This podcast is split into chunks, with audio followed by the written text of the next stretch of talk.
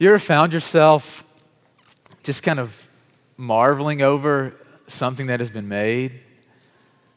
You ever found yourself marveling over um, the, the person who made it?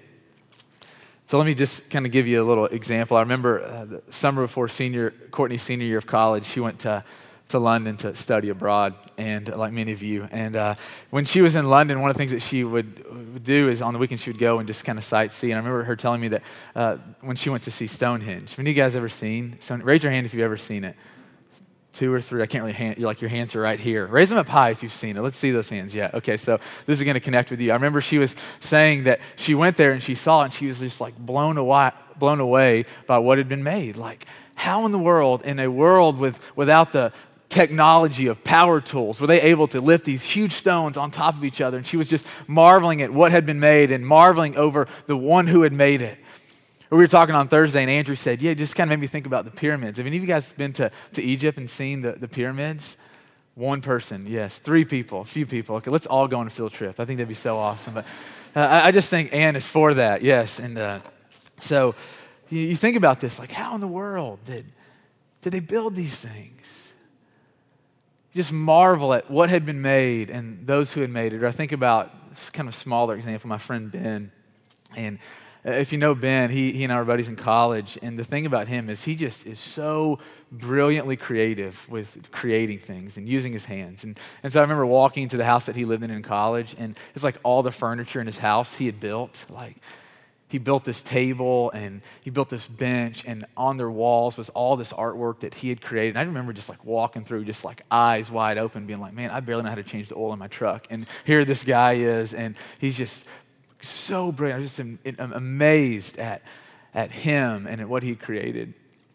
Think about a couple years ago i came into the office and um, in our office was this prayer bench. I don't know if you've ever seen kind of like the individual prayer bench, some other kind of church traditions. Uh, maybe you had this growing up. And, and I remember he had built this like custom prayer bench out of wood. And I remember just walking in and I was just like, that is incredible. Like, and then I knew that he had built it because it was for Dave and it's Dave's brother-in-law. I remember just being in awe of what had been made and who had made it. And, but it didn't just stop there. I, I know that the reason he made this was for a purpose, that that he gave it to us as a staff, as a team, so that we would get on our knees and we pray for our church. And, and I was just kind of thinking about that progression of when something is made, it points to the one who made it, but there's always a purpose for the reason it's made.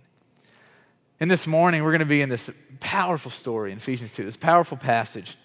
And we're going to be looking at verses 1 through 10. And this is just a, it's just a picture of the church the, the glorious global church which Jesus died for, which Jesus is coming back for. And my hope this morning is that as we spend our time looking at Ephesians 2, these 10 verses, that, that we will find ourselves marveling at three things. That we'll find ourselves marveling over what has been made. We'll find ourselves marveling over the church.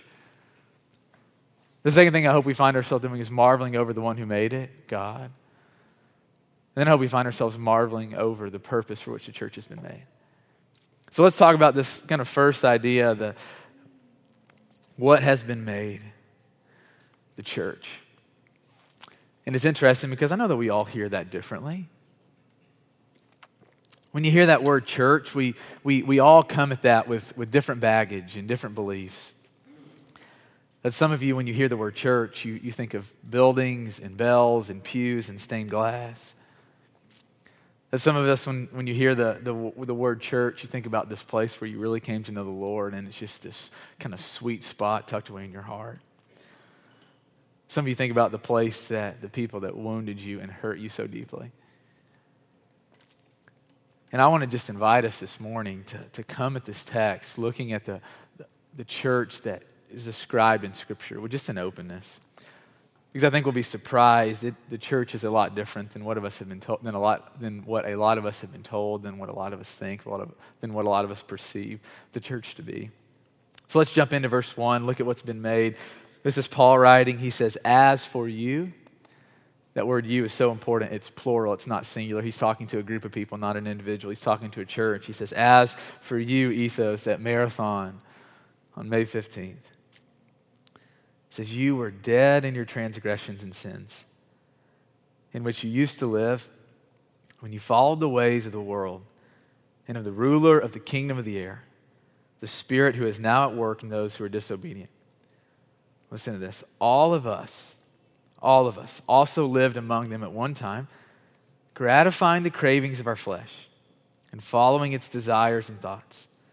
And like the rest, we were by nature deserving of wrath. Okay, welcome to Ethos. What a great pick me up text for this beautiful Sunday morning, right? And, and Paul says a lot here, and we could spend a lot of time kind of digging into the, to all the words and all the kind of variations and things that he's saying here. But I don't want us to miss the, the forest for the trees, and maybe we'll come back and kind of unpack this in detail one other time. I'll let Andrew do that. Um, but this morning, I want, I want us to see the forest for the trees. And here's what Paul is saying that, that there was a time when each and every one of us were separated from God is our own choice. That there was a time when each of us, some of us were there, some of us are still there right now because of our own choices, we decided to cut ties with God. And it's not fun to talk about, it's not fun to think about. I'm like, God, man, driving in this morning, I'm like, man, this is a hard text. But the reality is we can't just look at the text that make us feel good. We can't just look at the, the text in, in Scripture that make like pat us on our back. We have to, to wrestle with the, the reality of the things that are revealed in Scripture. And he looks at us and he says, There was a time when each and every one of us, so if you're sitting in a seat, this applies to you, that, that there was a time when each of us, we were far from God, we were separated from God, we wanted nothing to do with the authority, we wanted nothing to do with relationship with God. There's a time that each of us, we exist simply for our purposes and our pleasures that the world revolved around us. Oh, it's very fun to talk about, isn't it? Like, Paul says this he says, There's a time where you, you just gratified every thought that passed through your head. There's a time that, that every feeling that just kind of surged up in your heart or in your mind, you, you, didn't place it before God. You weren't thinking about how it would affect God and others. There was a time when each and every one of us, we, we just live for ourselves. He said you just you followed your, your own inclinations. You gratified, gratified your own desires, your flesh. And he talks about this in the book right before Ephesians and Galatians. And he describes this. He says, man, that it's sexual immorality, it's impurity, it's idolatry, it's selfish ambition, it's envy. And you can go back and read this in Galatians 5, verse 20, if you want to read it. And he says, Man, here's what's going on that there was a time when each of us we lived this way. That this is our story. That you're lonely on a Saturday night, and so you called up your girlfriend, she came over to your house, and, and you cared nothing about living in the authority of Jesus. You cared nothing about walking in holiness, and you just followed your own desires. There was a time when you, you had a hard week, and instead of turning to God, instead of turning to Him and pressing in, you turn to your own vices for coping and stress. And he says, This is all of our story. Like, it's not just one of us here, it's not just two of us. Like, we are all guilty, so we don't need to point fingers. Like, we're going, we need to sit under this right now. Like, this was our story. This is our story. This is a life that all of us live. And I go, man, how depressing if, if this is where the story stopped, right? Like you would never come back to this church, right? If this is your first time, you're like, I'm not coming back anyway. But, but you think about this if, if, if this is where the, the story ended, like, how depressing. But the story doesn't stop here. We can't stop here. Paul doesn't stop here. God doesn't stop here. And yet, how often we stop here. That the enemy is so convinced us that this is the end for all of us, that this is our story, this is who we were, that there's no recovering, there's no repenting, there's no getting out of this. And, and we're not made to stop here. You guys ever been on a road trip out west? Have you guys ever driven like on a road trip like through Kansas to California? And raise your hands up high if you've ever done this before. Um, if you stop at verse three, it's like stopping in Kansas when you're meant for California. I'm serious. Kansas is the worst state in America. Like, I hope I offended some of you. Um, no, but, but, but seriously, like if, if you stop at verse three, it's, it's despair, it's disappointment, it's sadness. It's literally like living in Kansas, right? Like, but, but, but we don't stop in verse three. What we weren't made for, for this to be our end goal. We weren't made to be separated and, and, and, and far from God. We weren't made for rebellion to have the period in, in the, the end of our sentence. What does he say in verse four? Listen to this. But because of his great love for us, God, who is rich in mercy, can't wait to talk about that in just a minute. He made us alive with Christ, even when we were dead in transgressions. Listen to this. It is by grace you've been saved. It is by grace you've been saved. It is by grace you've been saved. And God raised us up with Jesus Christ. And He seated us with Jesus Christ in the heavenly realms in order that in the coming ages he might show the incomparable riches of his grace. Listen to the words, the beauty of what Paul is saying, expressed in his kindness to us in Christ Jesus. For it is by grace you've been saved through faith. This is not from yourselves, it is a gift of God, not by works, so that no one can boast. Let's see the forest. Let's not, let's not miss the, the, the, the forest for the trees. He says, There was a time that though you were dead, because of God's work through Jesus, you've been made alive. There was a time that you were separated from God, but because of God's work through Jesus on your behalf, now you are saved. There was a time that you and I deserved wrath and punishment, but because of God's work through Jesus on our behalf, we get to forever live in the favor and in the presence of God. Let that down into your heart. And this, my friend, is this, my friends, is the church. It's not a building. It's not a group of people who have it all figured out. It's not a bunch of people that, that have all the answers, though that's the, the mask that we've put on for way too long. No, the, the, the church, the, the picture, what has been made is a group of people who deserved wrath, who deserved separation, who deserved all that we chose when we rebelled against God because of God's work through Jesus, Him crucified, Him resurrected. We are people who are no longer marked by our sin and separation. We are marked by our salvation, by where we are seated. I love that he says you are seated in the heavenly realms. And what he's literally saying is that you have a spot in heaven that God has prepared a place for you. Been seated in the heavenly realms. I go, guys, look at what has been made. Look at the church. The church is, is, is, us. We've been saved. We've been seated in the heavenly realms. Look at this. Marvel at this. Leah, you will be with God forever. Think about this. Nick, you will, you will see Jesus face to face. You'll be with him forever. Corinne, you will be with Jesus forever and ever. Nicole, you'll spend your eternity gazing upon the one who died for you. Charles, you'll be with God forever and ever. Austin and Aaron, you will see God face to face. We will know his realness. Look at what has been made. Though we deserved wrath, we get mercy. Look at what has been made. Though we deserve separation, we get salvation. Wow, God.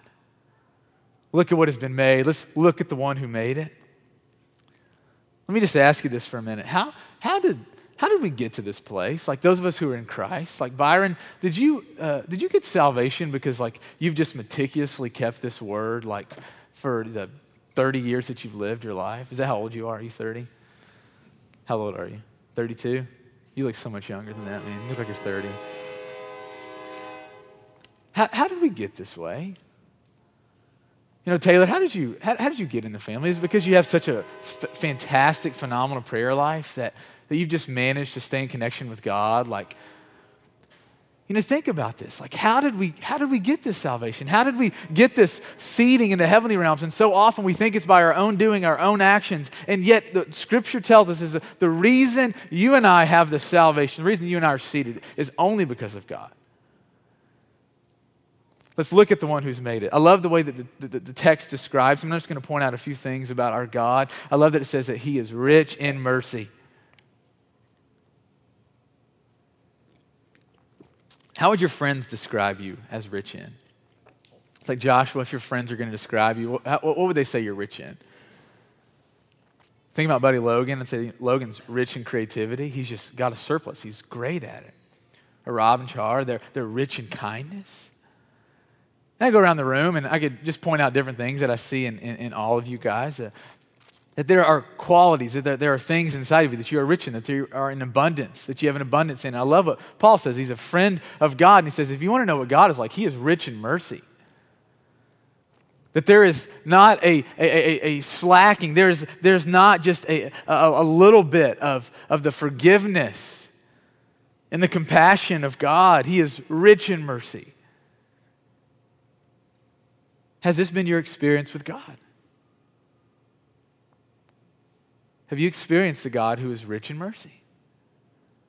had a conversation with a friend a little while ago, and, and she was telling me, kind of in her tears, she said, No matter how many times I've so I've been a follower of Jesus for a long time. No matter how many times I've run away from God, how many times I've hardened my heart and, and just straight up rebelled. She said, God has never given up on me.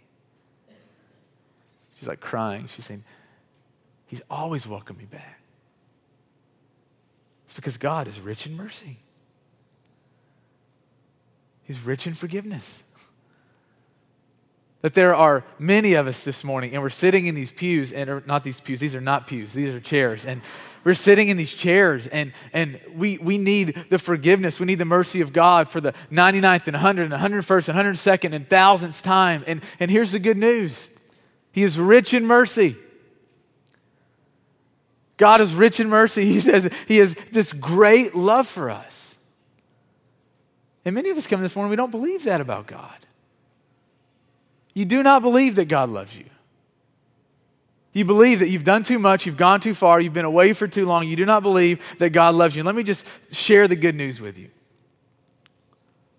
The type of God that would send his son to be rejected and spit upon and hated and nailed to a cross to save us, the only way you can describe that kind of love is a deep and great love. I love this church so much. I'm just telling you though, I would never offer Finley and Jones for you. Like, if someone makes me choose, you guys are done every time. Like, I'm just sorry. That's just the way it works. Like for, for my kids, and yet we see this different picture of God.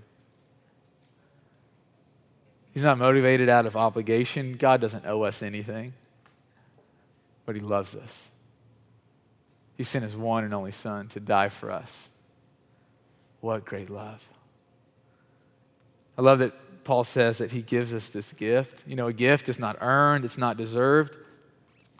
In fact, a gift speaks more of the generosity and the kindness of the giver than it does anything.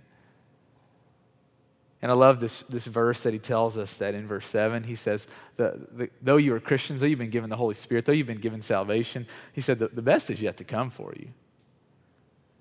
So there, there's going to be a day, and I don't know what you think about heaven. You what you think about the life after this, the age that is to come. But so often we think about the things of heaven. Oh, I'm going to be reunited with my grandmother. I'm going to, you know, see all these cool things. There's not going to be sickness. There's not going to be pain. And we get so sidetracked by all these secondary issues. And what he is saying is that the real crown, the real joy of heaven is that you get to stand face to face with Jesus. You get to look the one in the eyes who, whether you believe it or not, it's true. He died for you. You'll stand face to face. You will never encounter a love as deep as Jesus's, not in this world.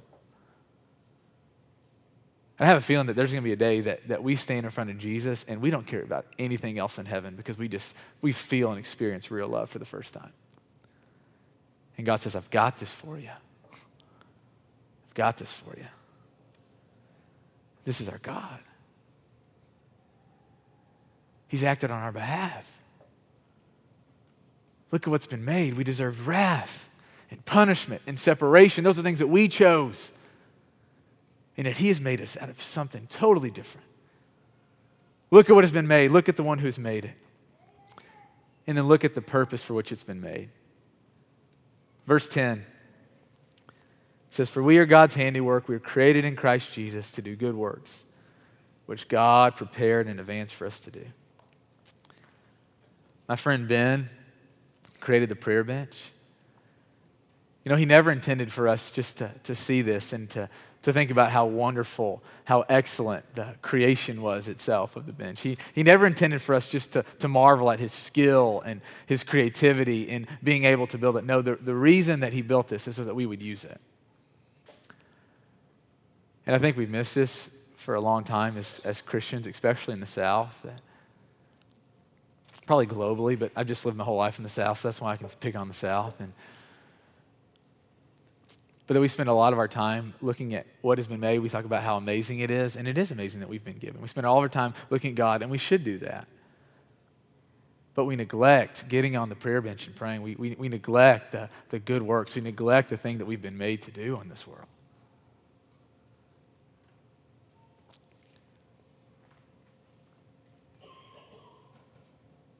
Our tendency is to get comfortable, to play it safe, to manage our own morality, to, to look at us. And yet in verse 10, he says, No, we are God's handiwork. We've been created by Jesus Christ, in Jesus Christ, to do good works, which God has prepared in advance for us to do. I encourage you to go home and just really chew on that, that verse this week, to let it soak into your heart the richness of what he's saying. Do you realize that God is going before us, that he'll do this the rest of our lives to, to prepare good things for us to step into, to experience for his glory? This example is not going to connect with all of you because some of you hate chemistry and you hate your chemistry teacher. Um, but I remember in high school, I had this amazing chemistry teacher. And he loved chemistry and he loved us. Um, like learning it and knowing it. And so he would get to school early and he would set up all these experiments for us and he would have the Bunsen burners and he would have the chemicals and, and he would set all these things up, these experiences up. But the real joy came when we would experience the experiences that he prepared for us. That we would see things explode and we would see the reactions, that, that when fire would shoot out of the, the, the tubes and all that thing, that, that he knew that the real joy came when we'd experience experiences that he prepared for us. And our God cares nothing about us just being a bunch of Christians who show up on Sunday and sit in an uncomfortable chair for an hour and 15 minutes. Like, if that is the extent of our good works, we're missing it. And it's a part of it. This is so meaningful and important. So, like, don't hear me saying what I'm not saying, but there is some, so much more that God has for us to do good works. To do good works, that God is going before us. He's preparing things for us to step into, that if we will experience Him, joy is found. I was talking to Dave this week, and he did a little research, and uh, he was talking about ants there's like pesky things that you step on when you see them. You know, you hate when they get in your house. And he, he was telling me that, that one ant can carry up to, to 20 pounds, or not 20 pounds. That would be very impressive. Like, very impressive. Uh, that's a Dave story, right? Like, um, um, one ant could carry up to 20 times its body weight. It's like me carrying a car. Put it in proportion for you.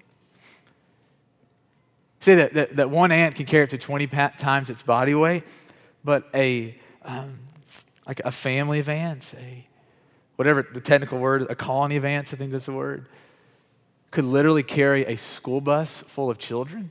It's like, how does that work? Like, do and what he's saying is that, that the strength that there is together is so much greater and so much more than the strength when they are apart.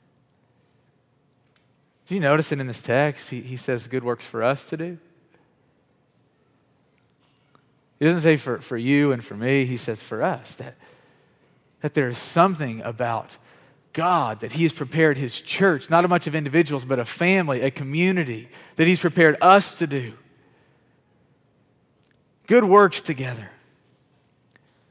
And I love this church so much. And, and I was just kind of thinking this week how the, the, good works that I've, that I've seen in you. the, the, the things that God has been preparing that, that you've been stepping through. Think about with Hershey and sweet little boy in the neighborhood that Nicole and Cy have just loved and rallied around their family. He gets sick and passes away. And you guys, paid for the funeral. Another family came along and, and paid for the tombstone. Well, that's good works. Serving and loving, it's good works. Think about Matt and Kristen Volrath. I don't see them here this morning. I was hoping to really embarrass them because they're so quiet and they would hate if I was pointing this out. But they have been some of the most amazing regional house church leaders and their involvement and their connection with the, the house churches that they're praying for and, and leading and caring for has been amazing. And it's good works. That they've been laying down their life this past year, just pouring into and praying for and laboring with their house church leaders. It's good works. Or I think about those of you who, who just week in and week out, you, you pray for your friends that don't know Jesus. And you invite people to come with you to church and it's good works. And I think the thing that the enemy is probably wanting us to, to feel right now is that those things that I've just listed, our tendency is so often to notice the things that we're not doing as individuals. And so we're like, oh man, I haven't done any of those things. And I think what God is wanting us to see is that, yes, you have. Because we are in this together. And that when one person does a good work, the body of Christ does a good work. And so we celebrate these things. We celebrate that God is swinging wide doors open for us and that we're getting to walk through them together. And so we courageously and boldly go, God, give us more. Give us more. We want more good works. We want to shine your glory. We want our people to leave this place and to do good works in this city so that you get all the glory. God, open doors. Open doors, open doors, open doors, God, open doors. So that we can be the church, that good works can flourish. We are made to do this together, to lean on one another, to support each other, to call each other to more, to forgive each other, to compel each other, to inspire each other. We do this because what has been made, the one who made it, and this is our purpose. We are God's handiwork created in Christ Jesus to do good works. We're going to take communion here. We do this every week. We we respond to God. We respond to His Word. We respond to the things that He's revealing in our hearts. And so, Chris is going to get back up in just a minute. He's going to lead us in a, another time of worship. And, I just want to invite you if, if you're not a follower of Jesus, man, step into the church. We are not perfect. We are so far from where God is, is taking us, where we're going to end up. But there is a hope, there is a devotion, there's a joy that comes when you really know Jesus. Can't explain it until you experience it. There's a forgiveness, there is a, a weightlessness, there is a, a, a life that just floods into you when you turn your life to Jesus. And so I invite you, if you're not a follower of Jesus, come to him today. Give your life to him. Step into this life, step into the church. And if you want to talk or pray, give your life to Jesus today. There are going to be some men and women at the back at the respond banner, the big red banner. We're not here to judge you. We're not here to tell you, like, uh, how bad you've been, how bad you are. We're simply here to tell you who God is and what He's come to do for you. And if we can help, we can pray with you. Come to the back. We'd love to help you. If you are a follower of Jesus as we take communion, I want to just invite you to, to, to, literally gather your chairs with two or three or four or five other people. If you don't feel comfortable doing this, you don't have to do this. But, but there's something really cool about us doing things together and, and speaking. And, and, and sometimes we just need to be quiet and private, and that's okay. But I really invite you to, to, to share as you're breaking the bread and drinking the cup, share some of the good works that you've seen. Share some of the good works that God has been doing in your life. Share some of the good works, and may the, the testimony encourage those that you take communion with. Let's share. And I want to give us something to try this week as you leave. I invite you to write this down because my, my, uh, my experience, and this is just me, but it might not be you at all, but if I don't write something down, if I don't think about it, I'm not just going to like haphazardly like stumble upon it this week. And so you got to put these things like front and center. And so I invite you to write this down and to, to really put this in practice this week. Like, so this week, I want to invite you to do three things to love, to listen, and to respond. To love, to listen, respond. I want to invite you to literally in your phone every day this week, just set a reminder at 10 o'clock, because that's what time we gather on Sundays. At 10 o'clock, to remind yourself that your job this week is to love, to listen, to respond. Now, I believe that God is an absolute truth teller, that He's going to prepare doors for us to, to walk into. And so I can't tell you, hey, you know, hey, Andrew, on Wednesday, you're going to have an amazing opportunity to, to help somebody. Like, I can't tell you that because I'm not God. God's the, all, he's the omniscient one. He's the one that, that puts all this, that orchestrates it all together. But I will tell you that, that we can posture our lives to be alert, to be ready, to notice the things that God has for us. And so this week, set a reminder in your phone at 10 o'clock every day. And then this week, um, wake up and, and, and just choose to commit to, to love people this week. So don't be so consumed with yourself and things that you have to get done. Uh, be a person that wakes up thinking about your coworkers and your family and your friends. Love people and love God. Worship Him, pray to Him, spend time with Him this week. Love. Second thing I want to invite you to do is to listen.